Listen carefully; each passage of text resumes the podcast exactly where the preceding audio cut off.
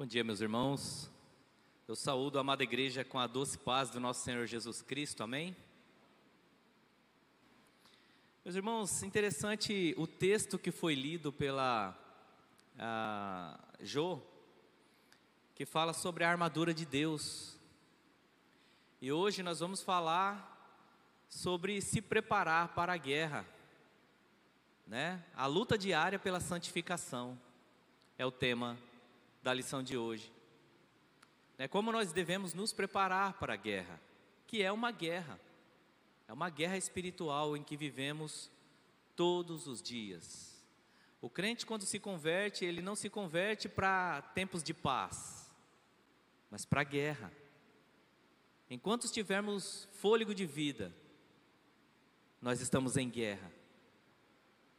Nós estamos em guerra. Abra sua Bíblia em Gálatas 5,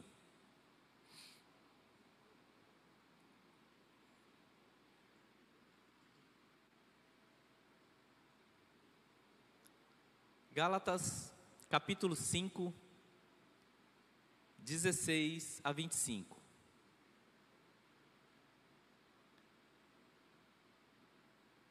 Eu queria pedir para o diácono Paulo se ele pudesse desligar esse ar aqui, por gentileza.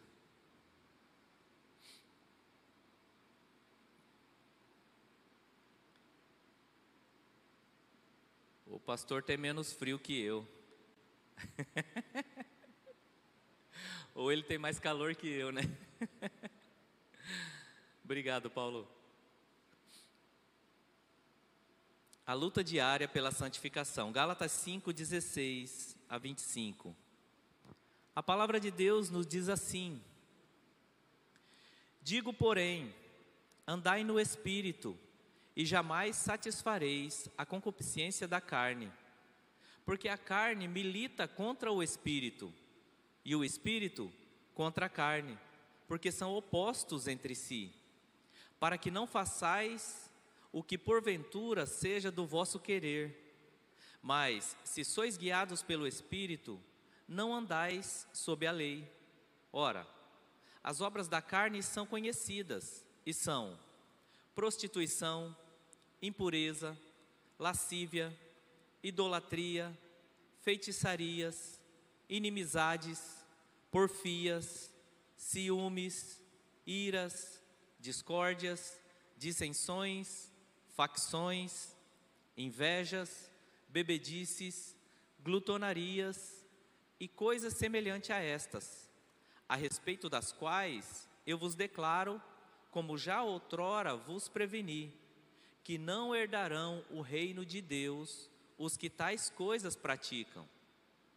Mas o fruto do Espírito é amor, alegria, paz, longanimidade, benignidade, bondade, fidelidade, mansidão, domínio próprio. Contra estas coisas não há lei. E os que são de Cristo Jesus crucificaram a carne com as suas paixões e concupiscências. Se, vi se vivemos no Espírito, andemos também no Espírito. Até aqui a leitura da palavra de Deus. E o alerta é: prepare-se para a guerra. Não é uma guerra que está sendo anunciada, ela já está sendo travada. É uma guerra diária e constante. É uma guerra que nos é imposta para todos aqueles que se convertem a Cristo Jesus. A luta diária pela santificação. Todo cristão é chamado para ser santo. Todo cristão. Você sabe o que isso significa, meu irmão? É lógico que existem várias perspectivas de pensamento quando a gente fala sobre santo ou sobre ser santo. Uma muito conhecida, uma perspectiva muito conhecida no nosso país é a perspectiva da Igreja Católica, né? Existem milhares de santos reconhecidos oficialmente pela Igreja Católica, mas não pense que é fácil ser um santo da Igreja Católica. O processo de canonização é conduzido de maneira bastante sistemática e burocrática pelo Vaticano. Tudo começa com a comprovação de que o falecido teve uma, uma vida reconhecidamente exemplar, o que dá o título a ele de venerável.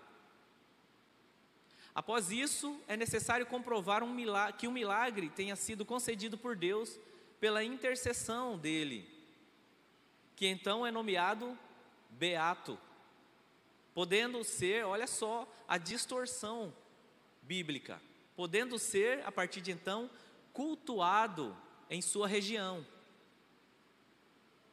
Somente com a constatação de outro milagre após a beatificação, que é, é, é a partir de então que, o, que esse fiel é declarado santo pelo Papa. E isso significa que o culto a, esse, a essa pessoa é universalizado e ele pode ser então cultuado em todas as regiões do mundo como santo católico. Veja que não é como alguns dizem que, ah, não, mas não cultuamos os santos. Nós apenas o veneramos, o admiramos, o seguimos seus passos. Não, meus irmãos, há um erro teológico gravíssimo aí que é, eles não são, essas pessoas não são tidas apenas como ah, alguém a ser admirado, mas eles cultuam os ah, denominados santos, né? Num outro sentido que a Bíblia não traz, né? No catolicismo, veneráveis, beatos e santos seriam modelos de vida cristã, fonte de inspiração para a piedade dos fiéis. Mas não é isso que acontece. Na prática, eles acabam fazendo com que os fiéis idealizem a vida cristã como distante, né? E se distanciem cada vez mais da piedade. O que, que eles fazem? Eles usam os santos como seus substitutos oficiais perante Deus. Ou seja, eu posso viver a vida que eu tiver, mas eu tenho que ter um santo padroeiro ou um santo no qual eu sou devoto, que ele vai fazer meu intermédio para com Deus. Ele teve uma vida santa, eu não preciso ter. Essa é a ideia. Mas não é isso que a Bíblia traz quando falamos de ser santo. Quando a Bíblia fala seja santo ou ser santo, é bem diferente, é completamente diferente. E aí nós entramos no primeiro tópico da nossa lição, que é o caminho da santidade. A primeira coisa que aprendemos é que a santidade ela começa com a obra da Santíssima Trindade, uma obra de Deus para conosco. Um dos atributos de Deus e o mais destacado deles nas Escrituras é a sua santidade. A santidade de Deus. Mas o que é a santidade de Deus? A santidade de Deus é a absoluta distinção em relação a todas as suas criaturas, todas as coisas que foram criadas, todas as coisas, seja universo, estrelas, astros, o sol, todas as coisas, o ser humano, é, qualquer um dos, dos mais poderosos reis que já habitaram na terra, nada se compara a Deus, nada se compara ao nosso Deus. A total distinção, separação, é, ele não é comparado com nada que existe, que foi criado. essa total distinção e a sua transcendência e pureza majestosa, ela causa um sentimento no ser humano quando ele se depara com o próprio Deus, face a face. Alguém sabe qual sentimento é esse? Quando as Escrituras nos mostram momentos em que o homem se deparou face a face com Deus, qual o sentimento é, é relatado nessa, nesses encontros? O sentimento de pânico, de terror, essa transcendência, essa distinção, essa pureza majestosa de Deus causa terror aos homens e aos anjos. Abra sua Bíblia em Isaías 6. Isaías capítulo 6.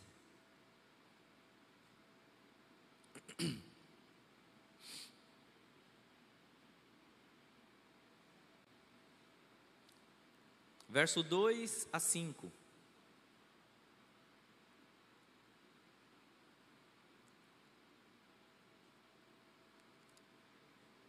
Queria pedir se alguém pudesse ler para nós o. O Emerson está com o microfone, só levantar sua mão.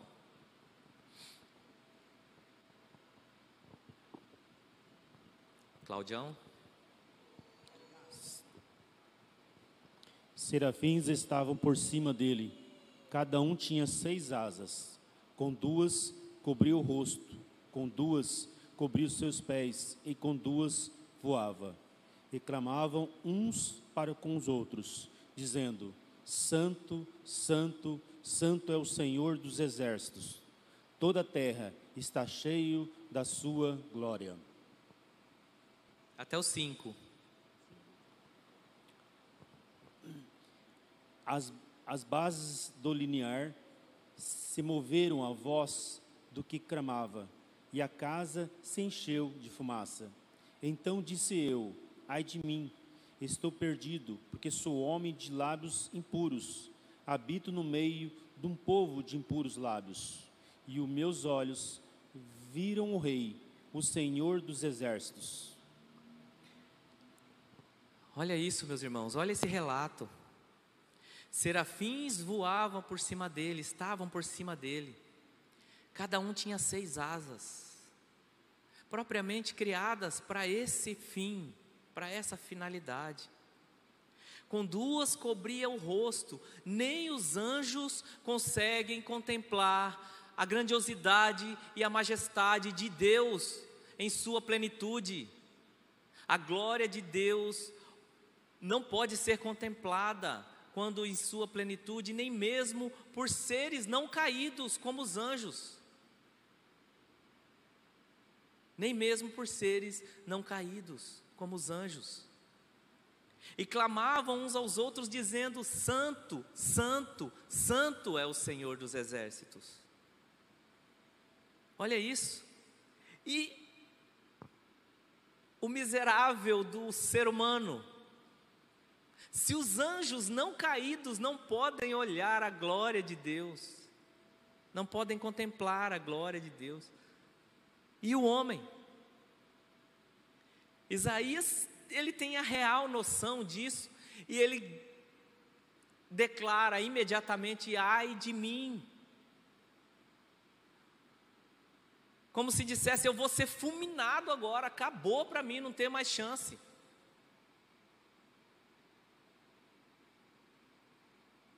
Se fosse um bom cuiabanês, ia falar assim: tornossal. Como diz o eu gosto dessas falas assim do, do pastor Modaide, né? Ele que tem umas tiradinhas dessa. Meus irmãos, a real noção da glória de Deus nos causa pânico e deve nos causar, porque Ele é santo, santo, santo, e nós, pecadores, pecadores, pecadores. Ai de mim, estou perdido, pois sou homem de lábios impuros e habito no meio de um povo de impuros lábios. E os meus olhos viram o Rei, o Senhor dos exércitos. Esse texto sempre mexeu comigo, meus irmãos. Sempre mexeu comigo e me leva a olhar para dentro de mim a minha impureza, a minha pecaminosidade, os meus atos impuros que cometemos, que por vezes a gente diminui para que a gente consiga viver e tenta esconder debaixo do tapete. Ezequiel 39, verso 7, vai dizer: Farei conhecido o meu santo nome no meio do meu povo, de Israel, e nunca mais deixarei profanar o meu santo nome, e as nações saberão que eu sou o Senhor, o Santo em Israel. Olha isso. Deus não abre mão da sua santidade. Apocalipse 4, verso 8 vai dizer: E os quatro seres viventes, tendo cada um deles, respectivamente, seis asas, estão cheios de olhos e ao redor e por dentro. Não tem descanso nem de dia e nem de noite, proclamando: Santo, Santo, Santo é o Senhor Deus, o Todo-Poderoso, aquele que era, que é e que há de vir. Demonstrando a santidade, a majestade, a grandiosidade, o poder e a eternidade de Deus em um único versículo.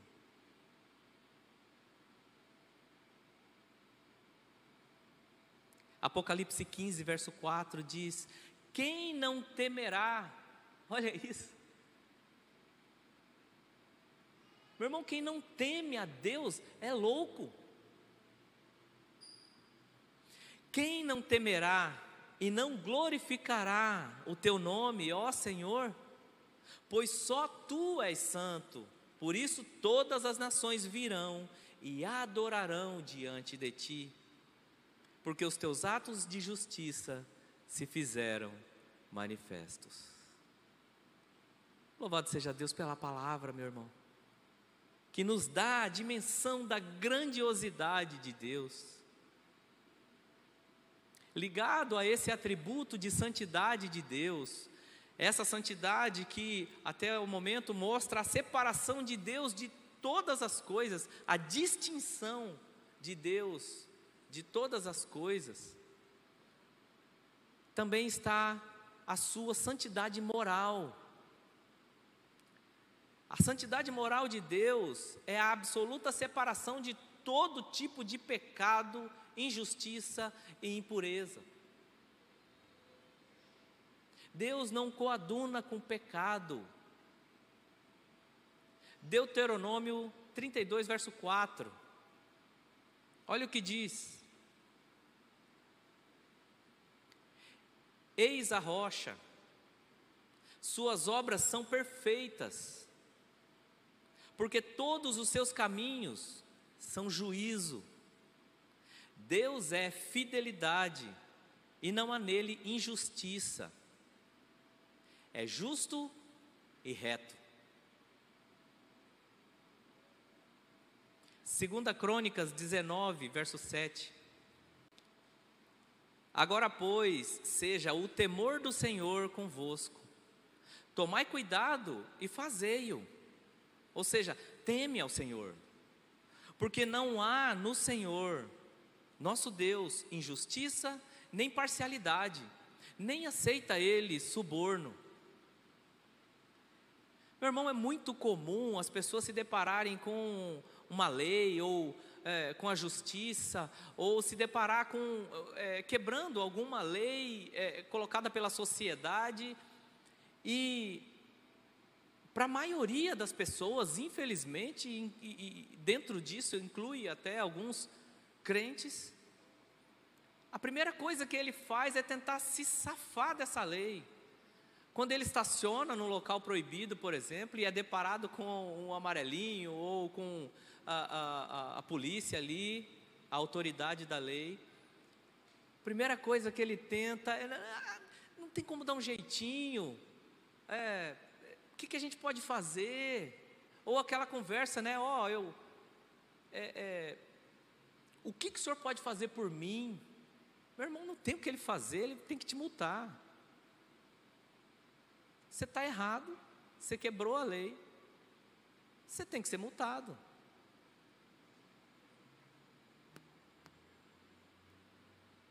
Se você não for multado,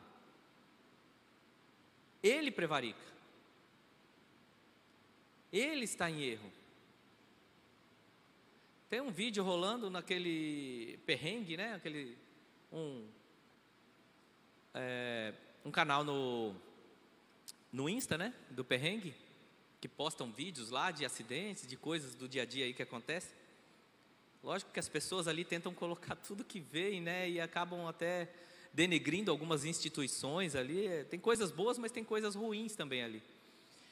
E tem um entregador que para num lugar errado lá e essa vai a autoridade pública, se eu não me engano, um, um amarelinho, né, um fiscal de trânsito, é, vai é, multá-lo e as pessoas se revoltam, não, mas ele é trabalhador, ele está trabalhando e não pode fazer isso e o rapaz fala, por favor, senhor, é o meu é o meu ganha-pão, né? Eu, eu, eu preciso da moto. E a maioria dos comentários é defendendo o erro. Como se o, o fiscal estivesse errado em multar uma falha. E se a gente não se policiar, a gente vai concordar.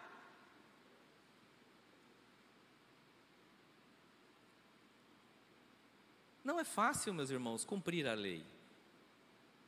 Porque esse, esse entregador talvez teria que parar muito longe, porque o próprio poder público não coloca estacionamentos suficientes. Mas isso te dá o direito de quebrar as leis? A falha na lei te dá o direito de quebrar a lei? Não dá. Não dá. E a gente vive isso. Salmo 92, verso 15. Para anunciar que o Senhor é reto, Ele é a minha rocha e nele não há injustiça. Esse é o nosso Deus, Ele é justo e reto.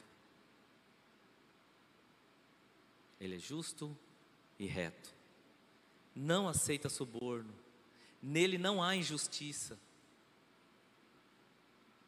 Por isso, podemos definir, então, quando a gente olha para esse Deus, quando a gente se depara com a santidade de Deus, quando a gente, a gente se depara com a pureza de Deus, nós olhamos e podemos tomar a, a conclusão de que a santificação é uma obra graciosa do Espírito Santo de capacitar pecadores a serem mais parecidos com o seu Deus. Esse é o processo de santificação. É verdade que todos os crentes em Cristo já estão já são santos no sentido de separados, né? De escolhidos e alcançados. Pois na conversão a culpa do pecado foi retirada do pecador e atribuída a Cristo num ato judicial de Deus.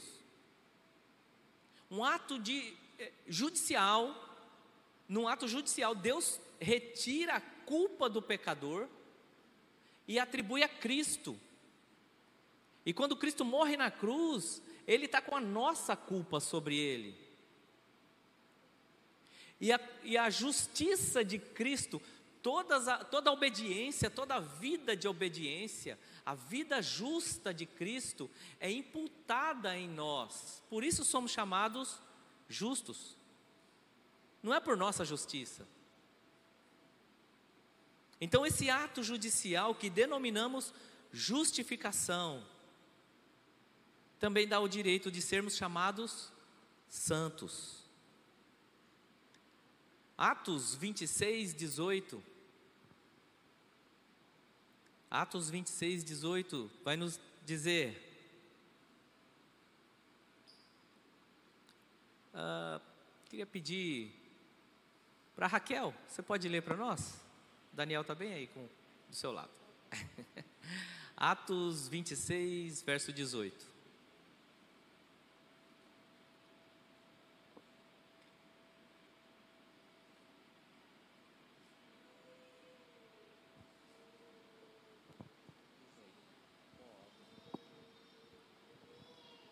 Para lhe abrires os olhos e os converteres das trevas para a luz, e da potestade de Satanás para Deus, a fim de que recebam eles remissão de pecados e herança entre os que são santificados pela fé em mim. Olha isso, meus irmãos. Para lhe abrires os olhos e os converteres das trevas para a luz, do poder de Satanás para Deus, a fim de que recebam remissão de pecados e herança entre os que são santificados pela fé em mim. Né? Então há um processo de santificação na obra de Deus para conosco.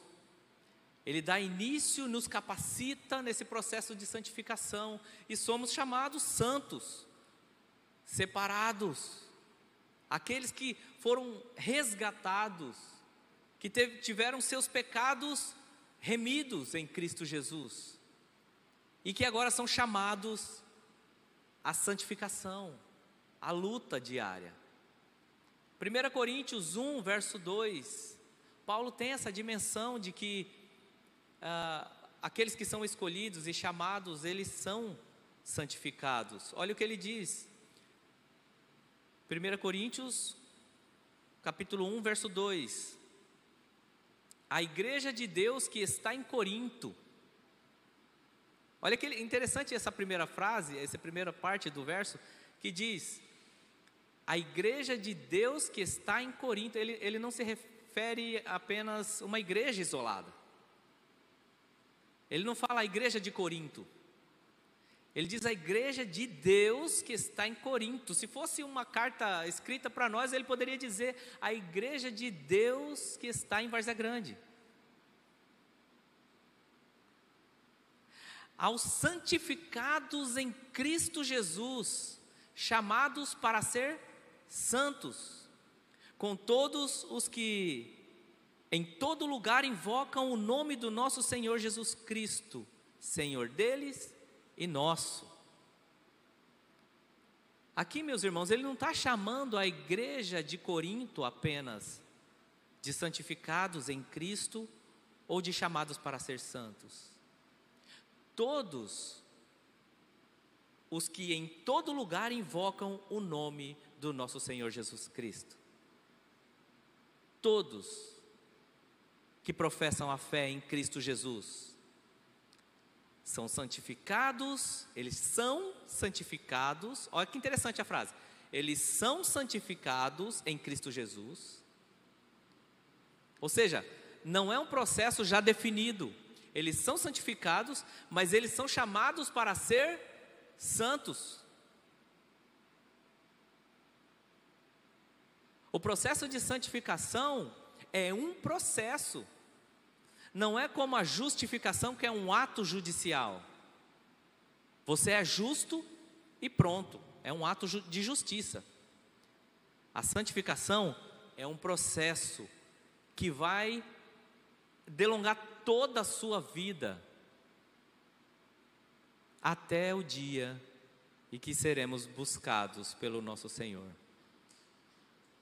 Porém, após a conversão, permanece em nossa natureza a corrupção do pecado. E o Espírito inicia um processo de remoção dessa impureza e de produção de boas obras e bons frutos em nossa vida. Isso é a santificação. Olha só. Você se converte, você é justificado, você é declarado santificado em Cristo Jesus. Você é chamado para ser santo. O que, que é isso? Você é chamado para que, juntamente com o auxílio de Deus, é, inicie um processo de remoção do resquício da impureza que o pecado causou no coração do homem. E essa impureza, ela vai sendo removida gradativamente e ao mesmo tempo é gerado através do Espírito Santo de Deus, ah, é produzido boas obras em nós e bons frutos em nossa vida. Ao passo que você vai se santificando, você vai produzindo bons frutos. E bons frutos, meus irmãos, é todos os atos de justiça é, produzidos pelos eleitos de Deus. Todo ato de justiça, tudo aquilo que você faz de acordo com a vontade de Deus, é um fruto. Fruto não é somente é, evangelizar e converter alguém. Louvado seja Deus se isso acontecer, e ontem nós ouvimos aqui, né, no culto da, do início dos trabalhos da Federação dos Jovens, a respeito do evangelismo, e que nós devemos amar a glória de Deus, e só evangeliza aquele que ama a glória de Deus.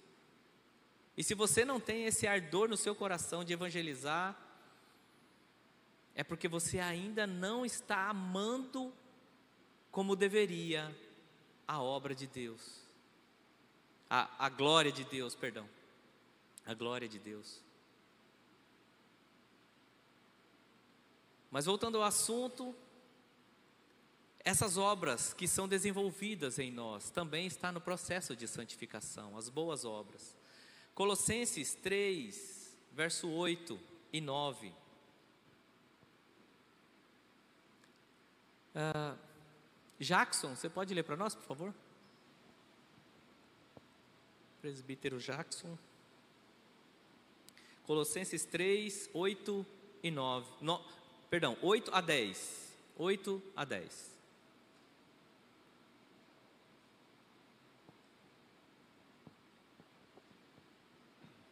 Alô.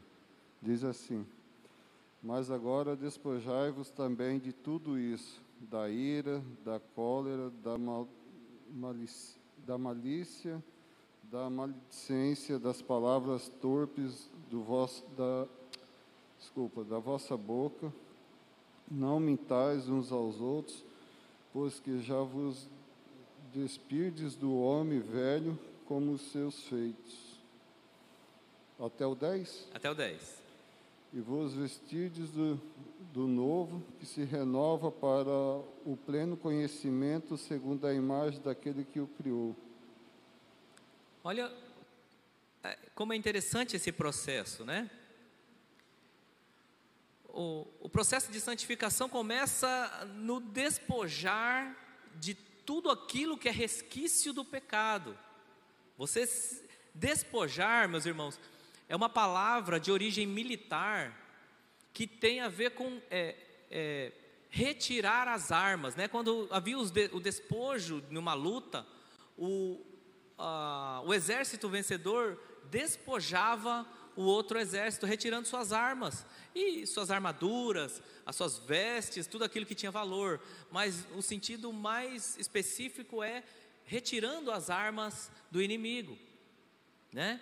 Então, despojai-vos igualmente das armas malignas do inimigo, que é a ira, indignação, maldade, maledicência, é, é, ou seja, falar mal de alguém, maledicência, linguagem obscena do vosso falar. Quantas vezes a gente, no nosso convívio, quem trabalha fora, né, convive com descrentes que falam é, palavrões como se tiver com a maior naturalidade. Se você não se policiar pelo tanto que você convive com eles, você solta um palavrão e outro.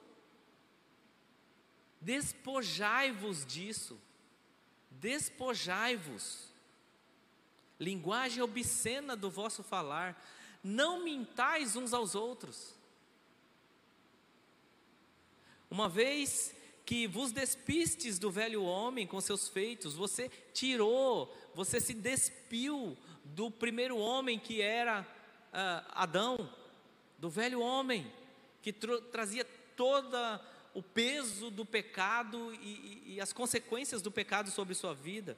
Você se despiu desse homem na conversão e vos revestistes do velho do novo homem. Você se veste do novo homem que é Cristo Jesus, que se refaz para o pleno conhecimento, segundo a imagem daquele que o criou. Então, o objetivo da santificação é abandonar os resquícios do pecado, se despir do velho homem, se revestir de Cristo Jesus, para se tornar cada vez mais parecido com aquele que o criou. Essa obra, meu irmão, tem como alvo a reconstituição da imagem de Deus, do Deus Santo em nós. A imagem que foi corrompida na queda,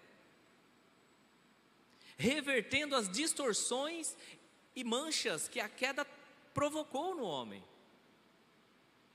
Pois nós fomos criados à imagem de Deus. Nós fomos criados à imagem de Deus. Gênesis 1, 27 vai dizer isso. Cristo, é, criou Deus, pois, o homem à sua imagem.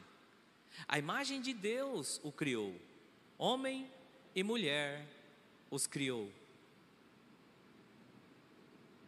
Homem e mulher os criou.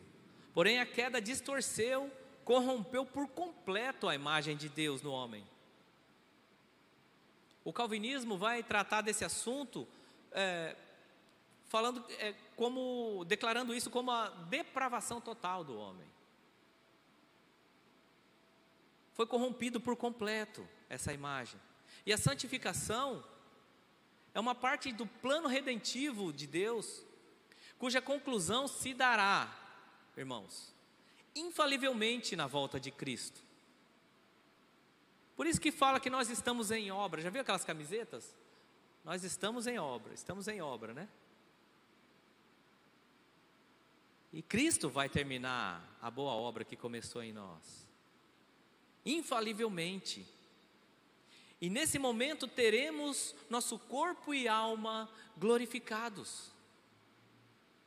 Por isso, o apóstolo Paulo afirmou que Deus nos predestinou para sermos imagem de Cristo. Filipenses 3, 20 e 21. Abra lá, meus irmãos. Filipenses 3, 20 e 21. Queria pedir para Dani, se pudesse ler para nós.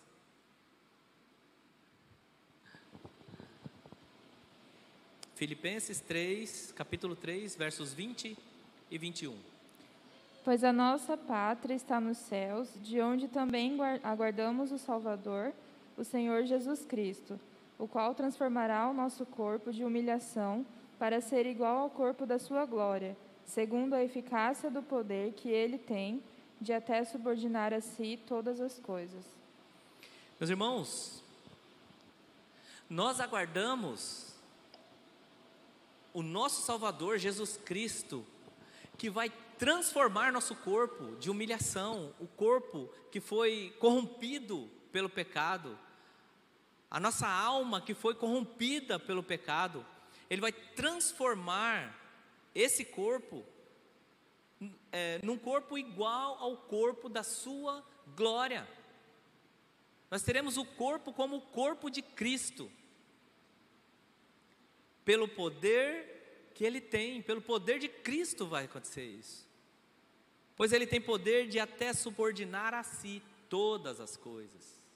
Todas as coisas são subordinadas a Cristo. É, a gente viu até aqui que esse processo de santificação começa com Deus, né? Então nós somos auxiliados por Deus, nós somos é, capacitados por Deus mas existe a responsabilidade do homem no processo de santificação.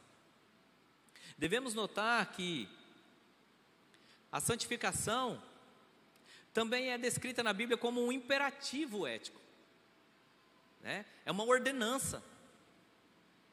Ou seja, o Deus Santíssimo convoca seu povo a buscar ser semelhante a Ele.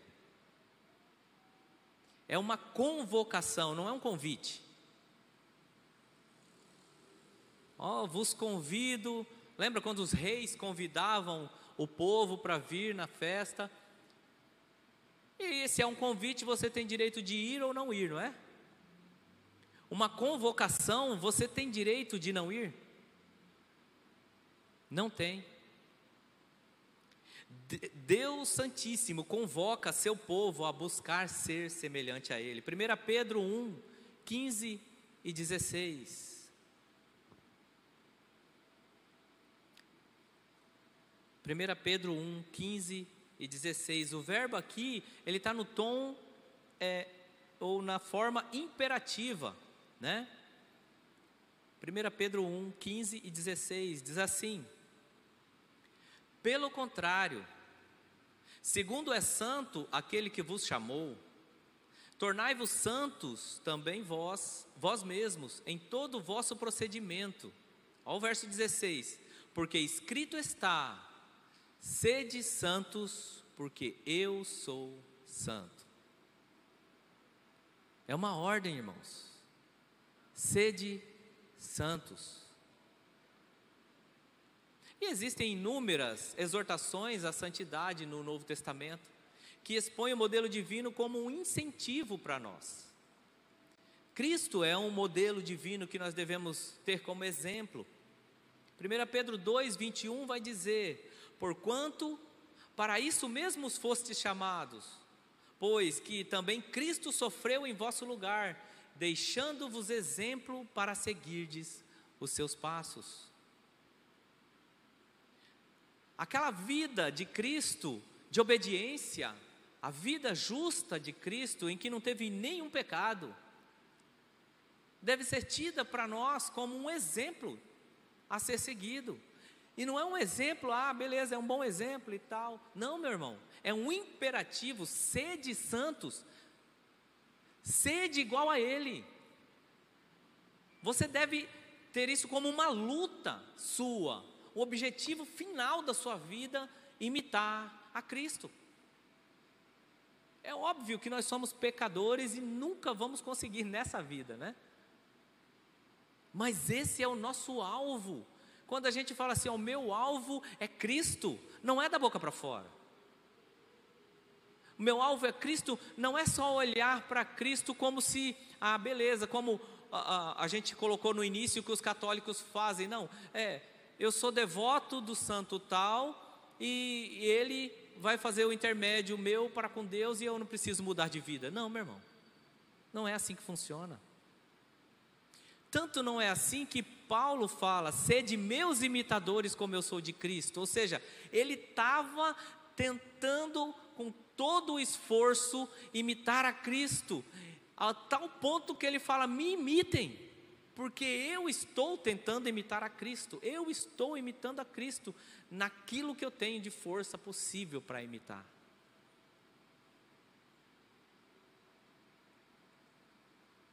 Anthony Roykema explica que enquanto Deus está nos transformando mais e mais à sua semelhança, nós que somos seu povo temos também que prosseguir tentando imitá-lo.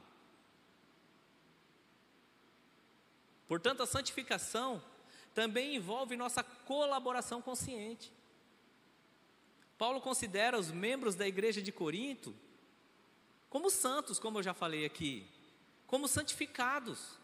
Porém, ele os exorta a se purificarem de toda impureza e a se aperfeiçoarem na santidade. Ué, se eles já são santos e, e, e santificados, se isso não fosse verdade, não precisaria mais é, é, se policiar nisso, ou se preocupar com isso, né? Não, meus irmãos. Ele os considera santos e santificados mas ele os exorta a se purificarem. 1 Coríntios 1, verso 2 diz: A igreja de Deus que está em Corinto, aos santificados em Cristo Jesus, chamados para ser santos, com todos os que em todo lugar invocam o nome do Senhor Jesus Cristo, Senhor deles e nós. O verso que nós lemos anteriormente. Filipenses também, aos santos em Filipos, igualmente, ele ordena, Paulo, né? A desenvolverem sua salvação, sem ignorar que somente poderão fazê-lo sob a capacitação divina. O processo de santificação não é algo que o homem por si só é, vai conseguir desenvolver sem o auxílio de Deus. Até mesmo sem Deus, ele nem queria é, ter essa vontade de buscar a santidade. Filipenses 2, 13 nos diz: Porque Deus é quem efetua em vós, tanto querer como realizar, segundo a sua boa vontade. Nós só queremos buscar ser santos se Deus permitir. Ele efetua isso em nós, até o querer. E se Ele coloca em nosso coração o desejo de buscar a santidade, Ele também efetua em nós o realizar, meu irmão. Então, dobre o seu joelho e clame a Deus por santidade, pela busca da santidade. Senhor, eu quero ser santo. Como a música, né, fala. Eu quero ser santo, eu quero ser puro. Interessante que essa música fala assim, né? Cobrir com o teu manto. Eu quero os meus muros. O que, que é isso, meu irmão? Eu quero ficar livre dessas é, das setas inflamadas do inimigo e das tentações que me conduzem à perdição. Eu quero um, algo que me proteja e me defenda de tudo aquilo que pode corromper e continuar corrompendo o meu coração.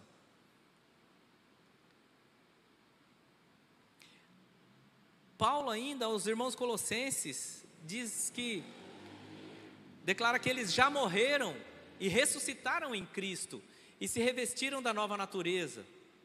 Mas ele manda que eles façam morrer e se despojem da velha natureza, né? Isto é, dos antigos hábitos pecaminosos aos quais estavam acostumados. Colossenses 3, de 1 a 12, vai tratar disso. Que ah, devemos olhar para o. Vamos abrir lá, abra Colossenses capítulo 3.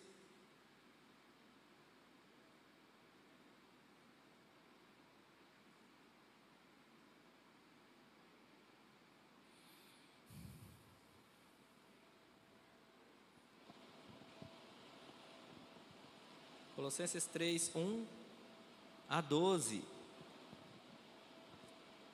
Olha esse processo. Portanto, fostes ressuscitados juntamente com Cristo. Buscai as coisas lá do alto. Aliás, perdão, portanto, se fostes ressuscitados juntamente com Cristo, buscai as coisas lá do alto, onde Cristo vive, assentado à direita de Deus. Pensai nas coisas lá do alto, não nas que estão aqui na terra, porque morrestes e a vossa vida está oculta juntamente com Cristo em Deus. Quando Cristo, que é a nossa vida, se manifestar, então vós também sereis manifestados com Ele em glória. Fazei, pois, morrer a vossa natureza terrena, prostituição, impureza, paixão lasciva, desejo maligno e a avareza, que é a idolatria. Por estas coisas é que vem a ira de Deus sobre os filhos da desobediência. Ora, Nessas mesmas coisas andastes vós também, no outro tempo, quando vivíeis nelas. Agora, porém, despojai-vos igualmente de tudo isso: ira, indignação, maldade, maledicência, linguagem obscena do vosso falar. Não mintais uns aos outros, uma vez que vos despistes do velho homem, com os seus feitos, e vos revestistes do novo homem que se refaz para o pleno conhecimento, segundo a imagem daquele que o criou, no qual não pode haver grego nem judeu, circuncisão nem incircuncisão, bárbaro, cita, escravo, livre. Porém, Cristo é tudo em todos. Revestivos, pois, como eleitos de Deus, santo, santos e amados, de ternos afetos de misericórdia, de bondade, de humildade, de mansidão, de longanimidade. Que nós possamos buscar essas atitudes, essa mudança, que possa arder em nosso coração o desejo de se santificar.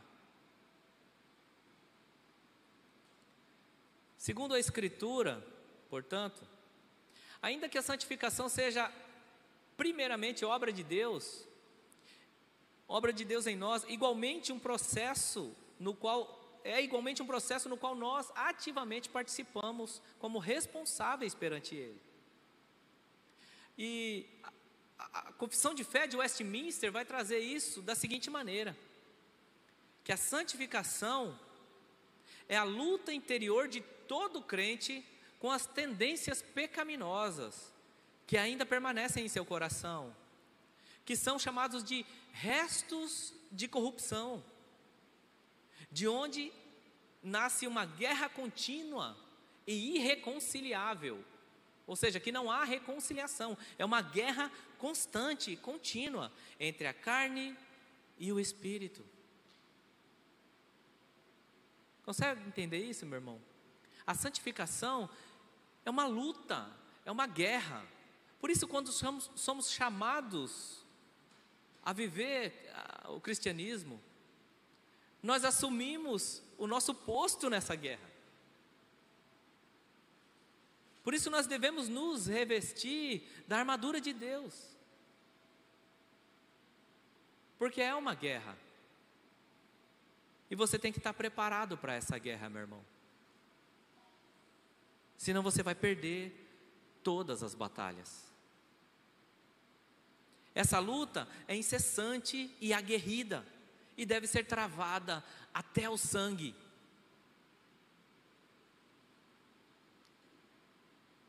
Até o sangue, se quisermos obter vitória. 1 Coríntios 9, 26 e 27. Olha o que Paulo diz. Paulo, que escreveu grande parte do Novo Testamento, olha o que ele fala sobre essa luta pessoal dele. 1 Coríntios 9, 26 e 27. Assim corro, também eu, não sem meta, ou seja, ele tinha um objetivo. Assim luto, meu irmão, é uma guerra assim luto, não como desferindo golpes no ar. Meu irmão, ele sabia com quem ele estava lutando, ele não dava soco aleatório brigando para todos os lados, ele acertava seu objetivo. Mas ele diz: Mas esmurro o meu corpo e o reduzo à escravidão, para que, tendo pregado a outros, não venha eu mesmo ser desqualificado. Você consegue perceber, quando ele escreve isso aqui, como ele estava se sentindo ali? Eu esmurro o meu corpo, eu bato em mim mesmo, eu sei que a, a, o maior inimigo que eu tenho contra, que me, que me atrapalha contra a santidade, contra a busca pela santidade, sou eu mesmo. É o resto, o resquício do, da corrupção do pecado que há em mim. Por isso ele diz: esmurro o meu corpo e o reduzo à escravidão. Ele está querendo dizer: quem manda em você sou eu, é Deus quem manda em você, e eu esmurro a minha vontade e reduzo a escravidão para que não venha a ser desqualificado. Não é a minha vontade, é a vontade de Deus. A imagem da, da, luta, meus irmãos, nos ajuda a perceber o processo de santificação e que ele também não se completa nessa existência. Contudo, a realidade da Bíblia é que por mais que lutemos para viver em comunhão com Deus, com o nosso Deus Santo, ainda dependemos diariamente e completamente do perdão de Deus. Mas a gente nunca vai chegar num estágio em que a gente não vai pecar. Nunca. Nessa vida. Por isso, 1 João 1, 7 a 9, vai dizer: Se, porém, andarmos na luz, mantemos comunhão uns com os outros, e o sangue de Jesus, seu Filho, nos purifica de todo pecado. Se dissermos que não temos pecado nenhum, a nós mesmos nos enganamos, e a verdade não está em nós. Porém, se confessarmos os nossos pecados, Ele é fiel e justo para nos perdoar dos pecados e nos purificar de toda injustiça. Por fim, devemos compreender que, ainda que seja uma obra do Espírito Santo no interior do crente, a santificação não restringe a dimensão subjetiva e individual. Não é uma luta sozinho. Você não pode lutar pela santificação sozinho. Se, como dissemos acima, a santificação é um processo de nos fazer mais parecidos com Deus e de nos capacitar a viver de modo que o agrade, então é fundamental que haja resultados na relação com o próximo. Deve ser expressado. Nós devemos ver a, a, as obras que são geradas por essa santificação. A quem devemos amar, o nosso próximo, como a nós mesmos. Como diz o é, Marcos 12, 31. Amarás o teu próximo como a ti mesmo. Além do fruto e das boas obras que, como já vimos, o Espírito produz em nós, o Senhor requer especialmente o cuidado com os injustiçados e desvalidos nesse mundo, como manifestação da santidade de seu povo, que é sal e luz no mundo. Né? 1 Tiago 1, 27 vai falar sobre isso, que a religião pura e sem mácula para com o nosso Deus e Pai é esta: visitar os órfãos e as viúvas nas tribulações e a si mesmo guardar-se incontaminado do mundo.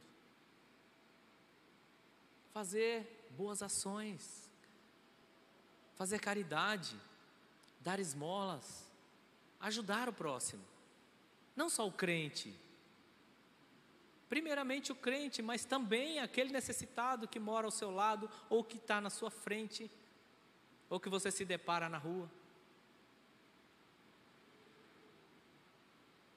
E Deus nos dá recursos para nos dirigir nesse processo.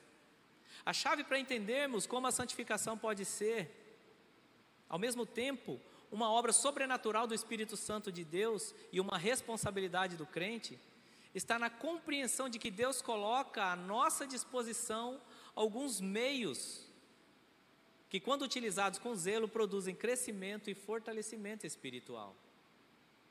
Deus nos dá esses meios, e um deles é a palavra de Deus.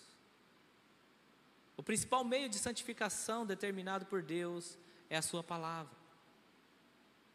Pouco antes de ser preso, Jesus intercedeu para que os seus discípulos fossem santificados na verdade. Não é isso que ele disse?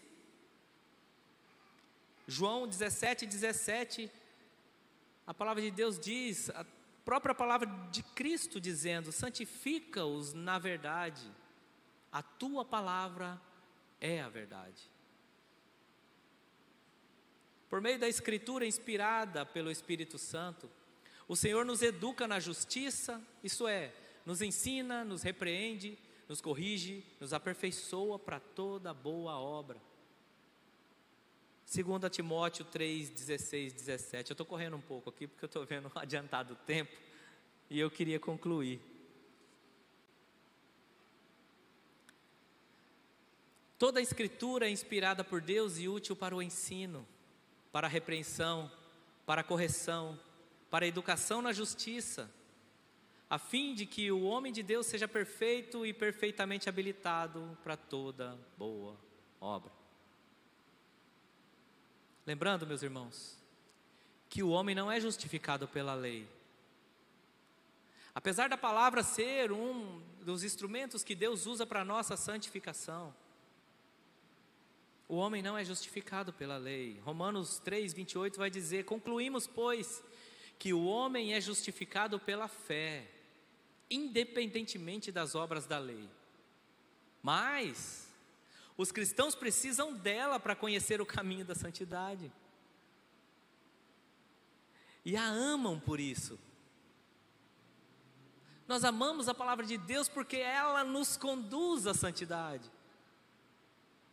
Tiago 1,25 vai dizer: Mas aquele que considera atentamente a lei perfeita, lei da liberdade, e nela persevera, olha só, não sendo ouvinte negligente, mas operoso praticante, esse será bem-aventurado no que realizar.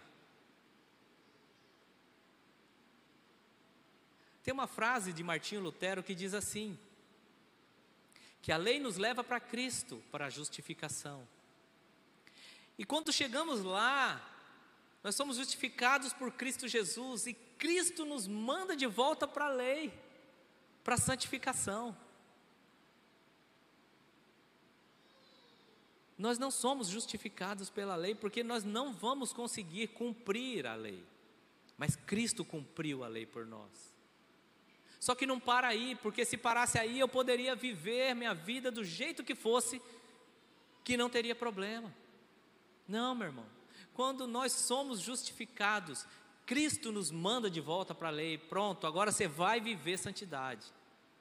Sede santos, porque eu sou santo. Ele diz. Mas evidentemente a palavra não desenvolve nossa santificação mecanicamente. Pelo contrário, somos nós que devemos lê-la, estudá-la, meditar nela se quisermos colher seus frutos. Josué 1, verso 8 vai dizer: Não cesses de falar desse livro da lei, antes, medita nele dia e noite, para que, tenha, para que tenhas cuidado de fazer segundo tudo quanto nele está escrito. Então farás prosperar o seu caminho e serás bem-sucedido. E os sacramentos também nos ajudam nesse processo de santificação. Está acabando, tá, Ju? Está adiantado, né? Tá bom? Cristo instituiu para sua igreja dois sacramentos, isso é, sinais e selos perceptíveis da graça invisível que nos salva e santifica. Os sacramentos derivam sua eficácia da palavra de Deus que lhes dá significado e autoridade, e se recebidos com fé, servem de importante instrumento de aplicação da graça salvífica santifica e santificadora nos corações dos crentes. Para nós e nossos filhos, o batismo sela a promessa de salvação e purificação dos pecados pelo Espírito. Atos 2, 38 e 39 vai dizer: Respondeu-lhes Pedro: Arrependei-vos, e cada um de vós seja batizado em nome de Jesus Cristo, para a remissão dos vossos pecados, e recebereis o dom do Espírito Santo, pois para vós outros é a promessa, para vossos filhos e para todos os que ainda estão longe, isto é, para quantos o Senhor, nosso Deus, chamar. Devemos levar esse conhecimento às pessoas, para que elas também creiam nessa palavra e sejam batizados, que é um dos sacramentos. Temos os benefícios do batismo renovados também, quando, como corpo de Cristo, participamos do batismo de novos irmãos e seus filhos. Por isso não é um processo individual a busca pela santidade. Efésios 4, 4 e 5 vai dizer: há somente um corpo e um espírito, como também fostes chamados numa só esperança da vossa vocação. Há um só Senhor, uma só fé, um só batismo. Quando um irmão está sendo batizado, aqui na frente, meus irmãos, quando há conversão e há um batismo aqui na frente, o nosso batismo é renovado em Cristo Jesus como corpo de Cristo.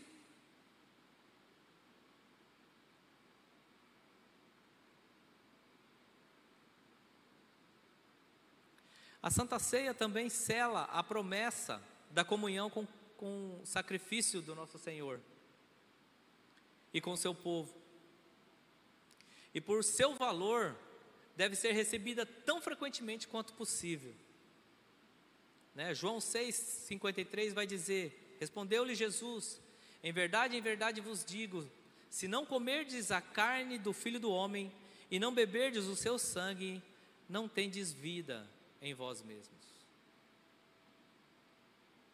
Quando essas promessas evangélicas são vivificadas em nossos corações, pelo recebimento dos sacramentos, nossa fé é fortalecida e crescemos em santificação. Porém, assim como ocorre com a palavra, o benefício espiritual dos sacramentos depende do seu uso diligente. Nós devemos constantemente renovar. O batismo nós renovamos quando cada crente é acrescentado no corpo de Cristo através do batismo. E a Santa Ceia deve ser utilizada quanto mais possível, quanto mais vezes possível, para que a gente renove as nossas forças através do corpo e do sangue do nosso Senhor Jesus Cristo. A oração também tem um papel muito importante nesse processo.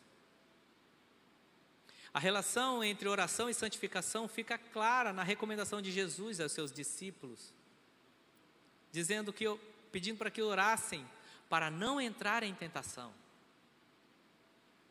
E pela reação deles diante da prisão e execução de seu mestre, bem sabemos o quanto lhe fez falta que eles perseverassem na oração junto com ele naquele, naquela noite, no Getsemane.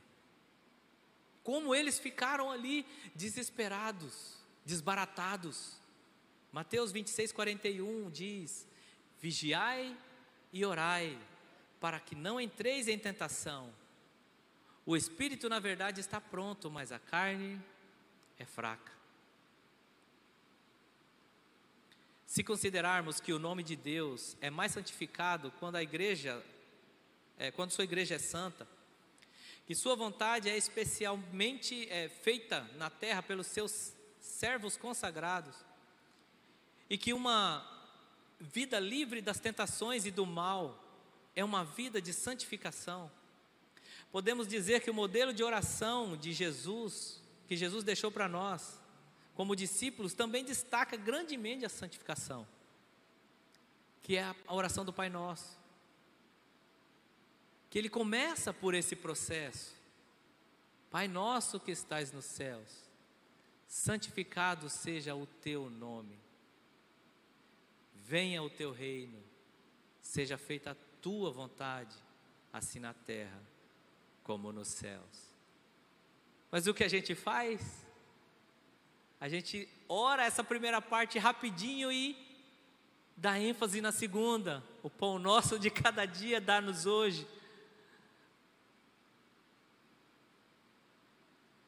Quantas vezes a gente só ora, meus irmãos? Eu estou falando aqui de uma maneira é, apontando para a oração ensinada por Cristo, mas as nossas orações são assim.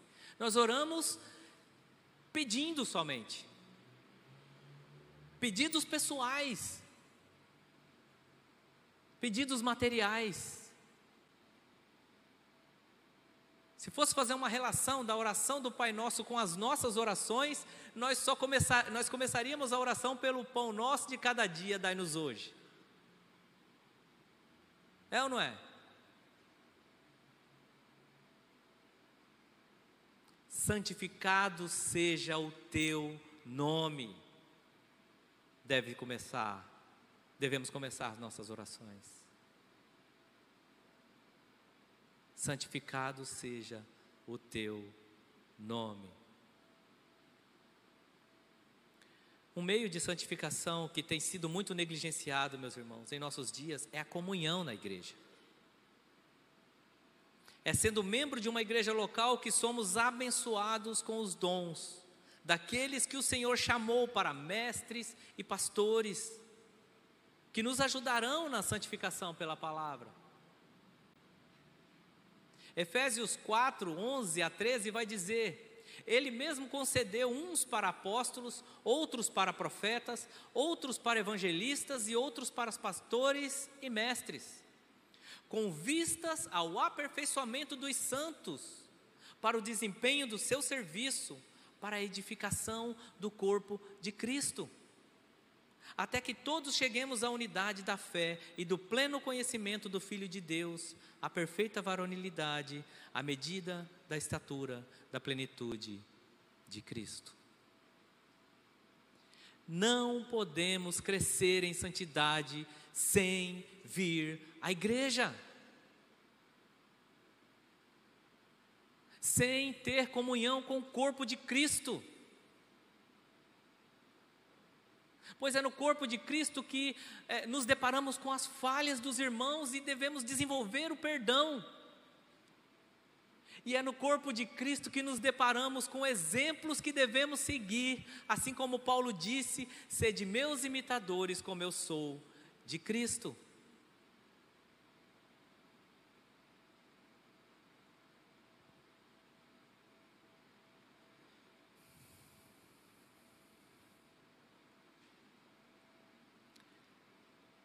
Para concluir, meus irmãos, a vontade de Deus é para que nós e a nossa santificação,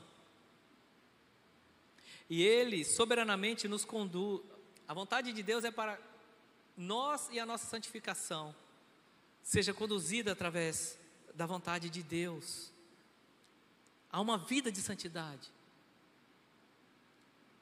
Que nós é, possamos buscar, desejar ardentemente isso. Essa obra, porém, é realizada por meio da cooperação entre o Senhor e seus servos, que diligentemente utilizam dos meios que Ele disponibiliza por Sua graça. Que glória sabermos que somos chamados para cooperar com a obra maravilhosa de Deus em nossa vida e na vida dos nossos irmãos.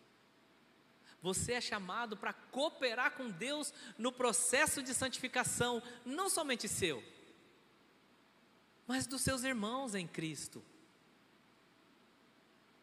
Como tem sido a sua participação na igreja, meus irmãos? Você tem sido útil ao processo de santificação seu e dos seus irmãos? Como você tem cooperado na santificação dos irmãos da igreja? Sua relação com a igreja se parece com uma é, relação entre prestadora de serviços e cliente?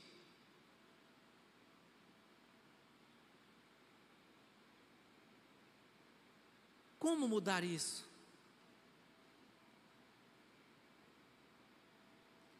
Se volte à palavra de Deus, meus irmãos. Se volte à oração. Clame ao Senhor para que Ele coloque esse desejo cada vez maior no seu coração da busca da santidade. Amém? Vamos orar?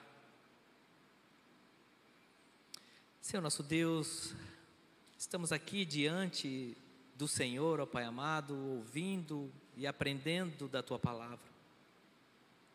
Clamando a Ti, ó Pai amado, para que o Senhor nos dê graça, para vivermos, ó Pai, uma vida na busca da santidade, ó Deus amado.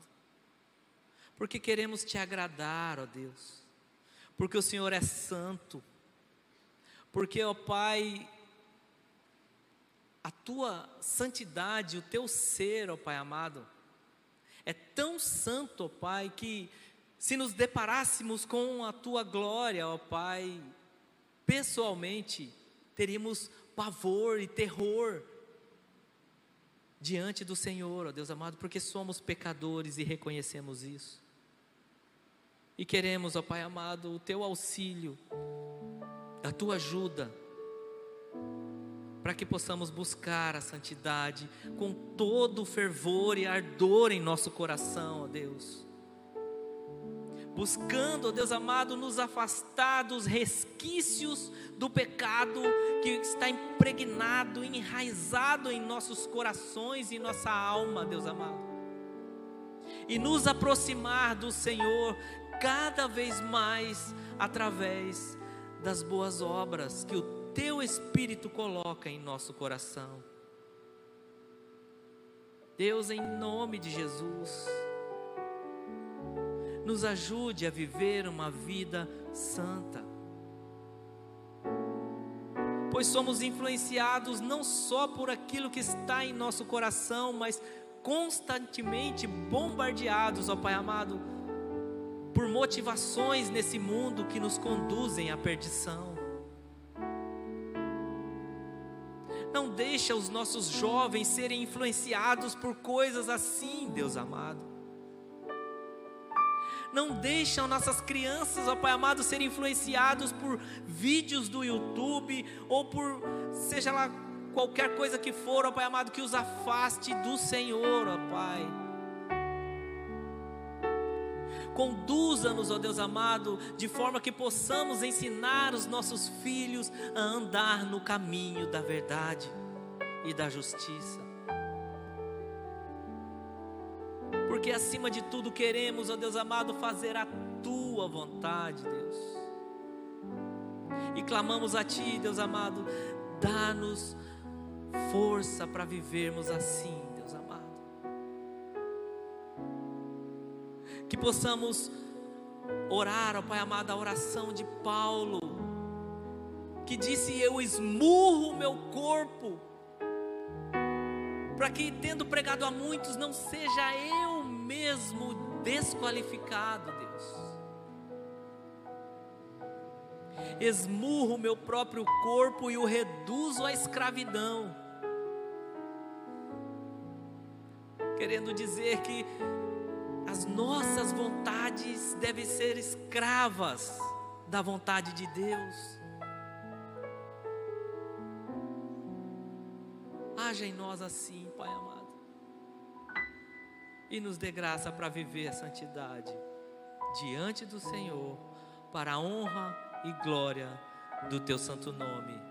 E assim oramos em nome de Jesus. Amém, Senhor.